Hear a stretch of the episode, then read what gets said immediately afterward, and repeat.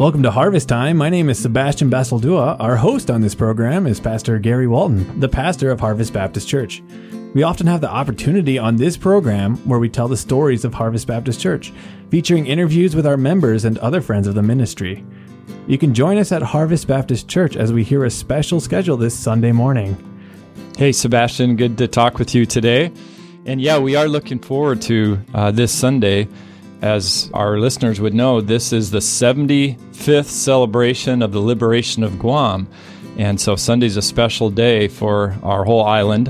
And we have uh, a little bit different schedule, special for the day. So instead of our normal adult Bible fellowships and Sunday school hour, we're going to have a fellowship in the jetway at 9.30 so instead of going to our normal classes we'll meet at 9.30 with some donuts and coffee and then we're going to have one service all together at 10.30 and uh, so we'd like to invite anybody that's uh, around to come and join us at 10.30 for special liberation day services here at harvest. And we're really thankful in honor of the liberation day activities that are coming up this weekend.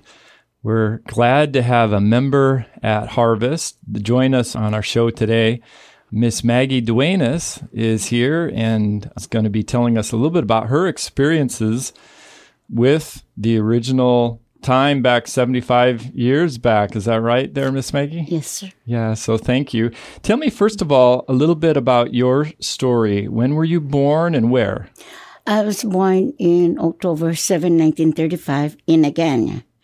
At home, at that time, there's no hospital. Right. So it's the midwife who delivered me. And what year did you say? 1935. 1935, okay. And what was Guam like back at that time? That would have been obviously before the war in 1944, and you would have been about nine years old. We'll talk about that in a minute. But what was Guam like as you were growing up? It's wonderful. It's nice, uh, safe, and everything. We don't have to go any place and lock up our house. We can leave the house unlocked and go away for months and come back and the house is still there the way it is. Wow, very safe. Did you have other brothers and sisters? I have an older brother and a younger brother at that time. I'm the third out of the 12. But during that time, we're only eight. My, my youngest sister was born June before the war. Okay. She's six months old when the war came to Guam. Mm-hmm. And what did your parents do? Uh, what, how did they make a living and how did they provide for their family? My father's a farmer and a fisherman and a hunter. Okay. My mother's just a housewife taking care of the children. And we live in Agana where the Bank of Hawaii is now. And then we move up to, the, now they call it Isagana, but before it's called Apotguan. And right where the funeral home in Isagana, mm-hmm. I, I forgot, Island Funeral Home, that's where we live. So as young youngsters, we just walk across the ocean, the street to go to the beach. We catch clams and little fish, take it home, and we let our parents cook it and we eat it. It's fun. We go swimming and nothing to worry about. Yeah. Cars running over us. We just walk across this, the street and it's a wonderful place to live and it's a wonderful time during those days. Those Nothing are great. To worry. Yeah, those are great memories. Mm. Did most of the families that were living in Agana at that time would have they had similar types of they'd be farmers and fishermen, is that right? Yes, sir. But most of all, if like the Martinez, the Calvo, those are the rich people. So they had a better living than us. We grew up with taro, tapioca, corn, sweet potatoes, bananas. Those are the things we eat during those days. Those are wonderful food. Nobody is obese because right after we eat, 30 minutes we go out and do our work. so eating healthy and working right afterwards kept yes. everybody in pretty good shape. Yes, sir. Yeah, yeah, that's great. We don't have electricity, we only have lantern. But it's something different. I wish I go back to that time. Yeah, that's very interesting. And uh, some of the innocence of that time, I'm sure, was really great. I wish mm-hmm. I could have seen Guam during those days. I've had the chance to be in some other countries that uh, periods of time in their country where life was simple like that. You're right. And there's a neat simplicity to that that's very attractive. So this Sunday, we're going to celebrate the 75th, I guess, celebration of Liberation Day. And uh, you were eight or nine years old. Is that right when I that took nine place? years old. You were nine years old. Okay. And do you remember when uh, Japanese troops came to the island and what that did that mean to your family? We heard it because everybody's running up to the ranch. Everybody's going to hide. They bombed Agana, and uh, we were still at the ranch. Then a young Japanese came to our ranch and told my mother and father, "You have so many children.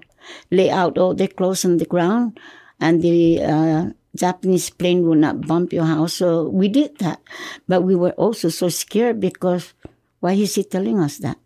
Is it a sign that put it there so they can bump our house? But he said no. But he's a very nice Japanese young man, maybe around 30 years old Mm-hmm. at that time. And we did, we put all our clothes. And then he also told my father and mother that hide food where you can find in the middle of the night. Don't come out during the daytime. Come out at one, two o'clock in the morning, find the food, then we change the place of hiding your food so they will not find it. Put anything above it that doesn't look like there's something in there. Mm-hmm. And we did exactly what he told us. Wow. So you were able to put aside some food um, for the future and also knew how to maybe protect yourself. And that was by the goodness of one of the Japanese soldiers. Yes. Yeah. So did you stay up at the ranch then through this whole time? No, my father found a cave right here by the airport. They had a fence around it. And on, in that cave, there is a banyan tree with so many vines. And eight families went in there. My father carried us down there. He, like Tarzan. He carried my mother and the baby first, and then one by one. And then the rest of the fathers carried their family, and they put us in the cave. It's about six feet in the cave where you can cook and they want to see the smoke coming out, anything like that. So that's where we hide. We never go for concentration camp. We never march. We're safe from that. We're just hiding in fear. Mm-hmm. We're just hiding in fear. How long did you have to stay there in that cave area? We stayed there maybe until Guam was bombed in December. Maybe six months later, we went out to the ranch, but it's so scary to go back to the ranch. But my father make it possible for us to be safe, and with the help of the Marines. So about six months there in that cave area, and there was other families there with you. We are, have eight other families besides ours. Hmm. Were you nervous when you're in that area? Were you scared there? When you're a little kid, you don't think anything about that. uh-huh.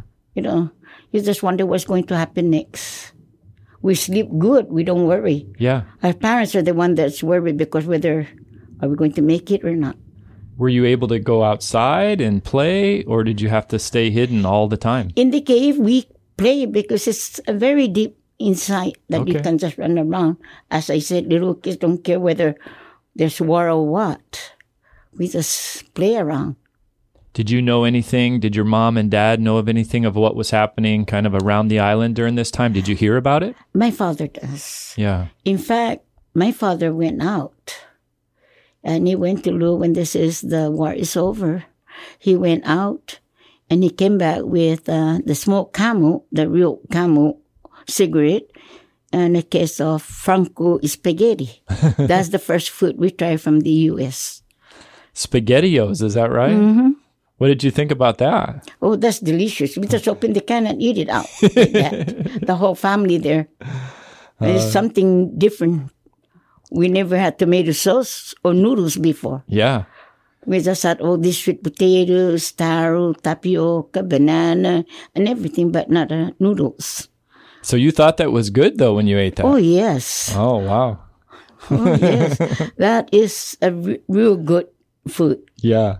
So did you know about when the American troops landed? Did you know that they were had landed and did that change how you were thinking about To be honest, Pastor, we were, my father and I, and a couple of his uh, men that we live in the cave. We were we're not really aware of the war that they're here already. We walked down to the beach to catch some fish, and I said to my father, "Oh, there's a lot of fish," not knowing is the tank with the militaries coming in, and then my father said to his uh, friend Perry, "Let's go back and take our families, put them to safety, because." People are coming in. I don't know whether that's the American coming in from Tumon. So we all ran and everybody's being taken to go and hide. Hmm. And that's when we went to the cave. But we're very fortunate we didn't march. We don't go to concentration camp. We don't suffer the rest like the rest does. Yeah. God really protected you and your family during that Yes. time. Was that uh, the incoming American troops that you saw coming? Oh, wow. Yes. Hmm. Yes. So you ran, your whole family's did, up to the caves, and you stayed there for about six months after yes. that. Yes, sir. Wow. Wow. So as you look back, um, you and your brothers, sisters, your mom and dad, did they did they talk much about the occupation previously or of uh, the Americans coming? Did you have a lot of conversations about that My as a family? parents doesn't want to talk about it. Uh-huh. It's a hardship for a lot of my families. Yes. my aunties that don't live with us, some of my mother's sisters and aunties were taken into the Japanese as a comfort woman. So they don't really like to talk about it. Not much. But I do remember everything that's uh, happened to us. Yeah. And then after the war had ended, I'm sure that you would meet up with other children and other families that had been to concentration camps. Is that right? yes, we do. Yeah. We just uh, hug each other and start crying. We didn't know that they went through that hardship. We didn't have that heart. Yeah. I can say that we didn't suffer that much during the war. Well, I know that it was difficult for everybody, and I'm sure for your parents, especially and those that hid with you, it was a very frightening Yes. time and frightening period. How did Guam change after that? Did it feel like the same, or were things different immediately after the war?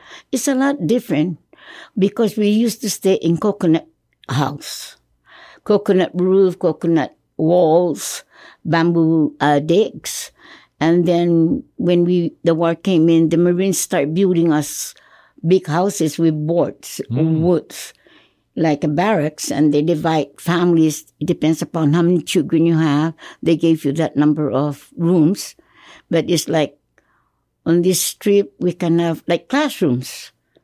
It's, that's how it divided. Then they built a big place for laundry where we go and do laundry. They have water running for us, not like before. We have to dig wells for water. So you weren't able to stay in your places back in Agana. You had to move to another location? We moved to Tumon, where the public utility right now and the telephone. Yeah. That's my grandfather on my father's side's property. We moved in there. From there, after the war, we moved to Dededo. So in since 1945, we live in Dededo to present. Okay. Okay. When the military, the American military built those houses, did you feel like that was a, a good thing? Were you glad to be able to move to those houses or did oh, you yes. miss you we were were given beds, cots, blankets. We never used blankets when we were growing up because under the house we live, we always had something smoking to keep us warm. But uh, it's very nice. We had our own rooms, three children in a room and bed, blankets. We feel comfortable. Oh, it's very nice. Yeah. Mm-hmm. Yeah. What about schooling during that time? Did you grow up going to school? During the Japanese time, I do go to school, my sister, my brother, and myself. But we always get punished because we walk from Dededo, no, from Tumon all the way up to Machanano to attend the school. And we're still little children, so we play along the trail, pick up papaya, ripe papaya to eat. When we got up to the school, the sensei got mad and put her head down on the table with two uh, Japanese at the end with the bamboo hitting our head. Ten times, then we will be taken out to the ground to do exercise, jumping jack for 10 minutes in the hot sun. Wow. But we didn't stop. We continue coming in late, continue being punished. We're just little children, so we just we just act just like children does. Like children do. You were going to Mm-hmm. take your time getting to school, right? Yes. So you stayed in that school until the Liberation Day happened, and then were there the same schools or different schools no, after when the uh, American came in and saved us, we had a school built in Derrito. And just like the Red Barn School, something like that. Sure, yeah. They just have all the classes in there with different people teaching different ages. That's how it is. But those are the wonderful times. Mm. We have this Red Cross Christmas gift in a shoebox. If you're a boy, you get a bowl. If you're a girl, you get a little doll with towels, toothbrush. Never brush our teeth with real toothbrush. we just take the weed or Yeah. the betel nut husk and brush our teeth with that. But that way, we, we even look at what is this we're going to put in our mouth. Uh-huh. And then we say, oh, this tastes good. You thought it tasted good, huh? yes. You sent me uh, a little bit earlier an article about your dad serving after the war had taken place, serving and sort of trying to identify locations that some of the Japanese soldiers were still around the island. There's about 20 of them being called the Guam Combat Patrol. There are policemen in Guam. My father was a policeman. Okay. And they gather all these people. A couple of them are my uncles and my father. There's about 20 of them that went and guide the Marines, the Army, where to find this uh, Japanese. And they found a lot. Mm-hmm. Did that keep happening for a few months or a few years after? Maybe about, maybe about a year and a half. Okay. Yeah, and we have some pictures I think that you showed me. Maybe we'll be able to put them up on the page, Sebastian, of of your father serving in that area. We're really honored as I'm talking with you to be thinking about all of these things that you experienced way back then and your family went through. It's really interesting for us to listen to them, but thank you for being willing to share them. As you look back on that time, what would you want the people of Guam today to know about or to remember about what happened during that season? Well, I don't know. A lot of people, for me, I don't want to think about the war. Yeah. I don't know about the others.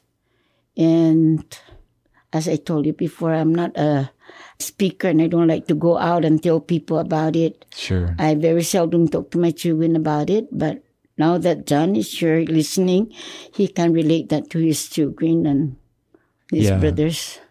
Well, first of all, I'll tell you, you are a good speaker. Every time I talk to you, you are a very good speaker. I'm not. But I do understand the private nature of this mm-hmm. for sure. It was this, you know, an emotional time for everybody that was here, I'm sure. And and I really thank you for for being willing to talk about it in this You're way. welcome. It helps those of us, of course, that weren't here to be able to remember the significance of what happened and why it's important.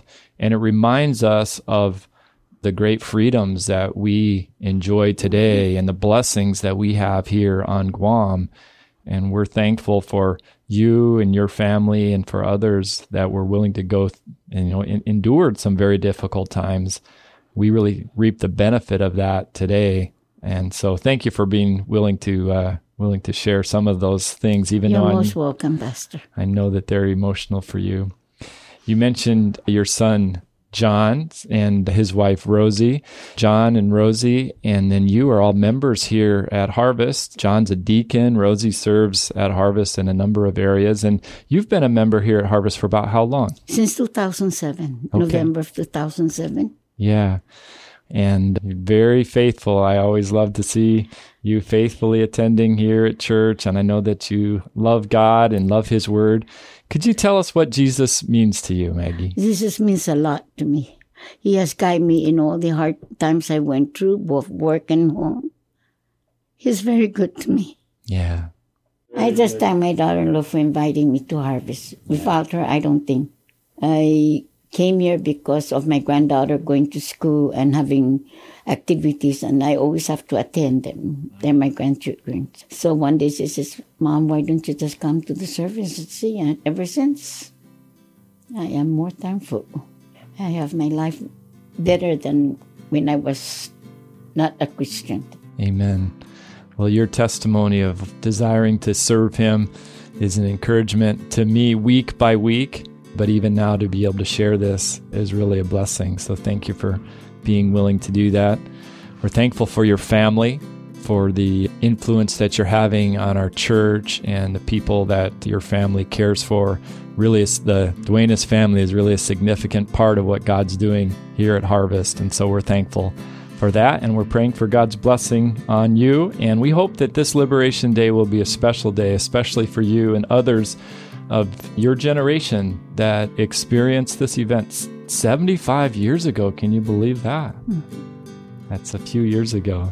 But thank you for being willing to sh- share that with us today. You're Maggie. most welcome, Pastor. Yeah. And thank you for listening to this special edition of Harvest Time. We'd like to personally invite you to services this weekend at Harvest Baptist Church. If you need more information, you can visit our website at hbcguam.org. hbcguam.org. Thanks again for listening to Harvest Time.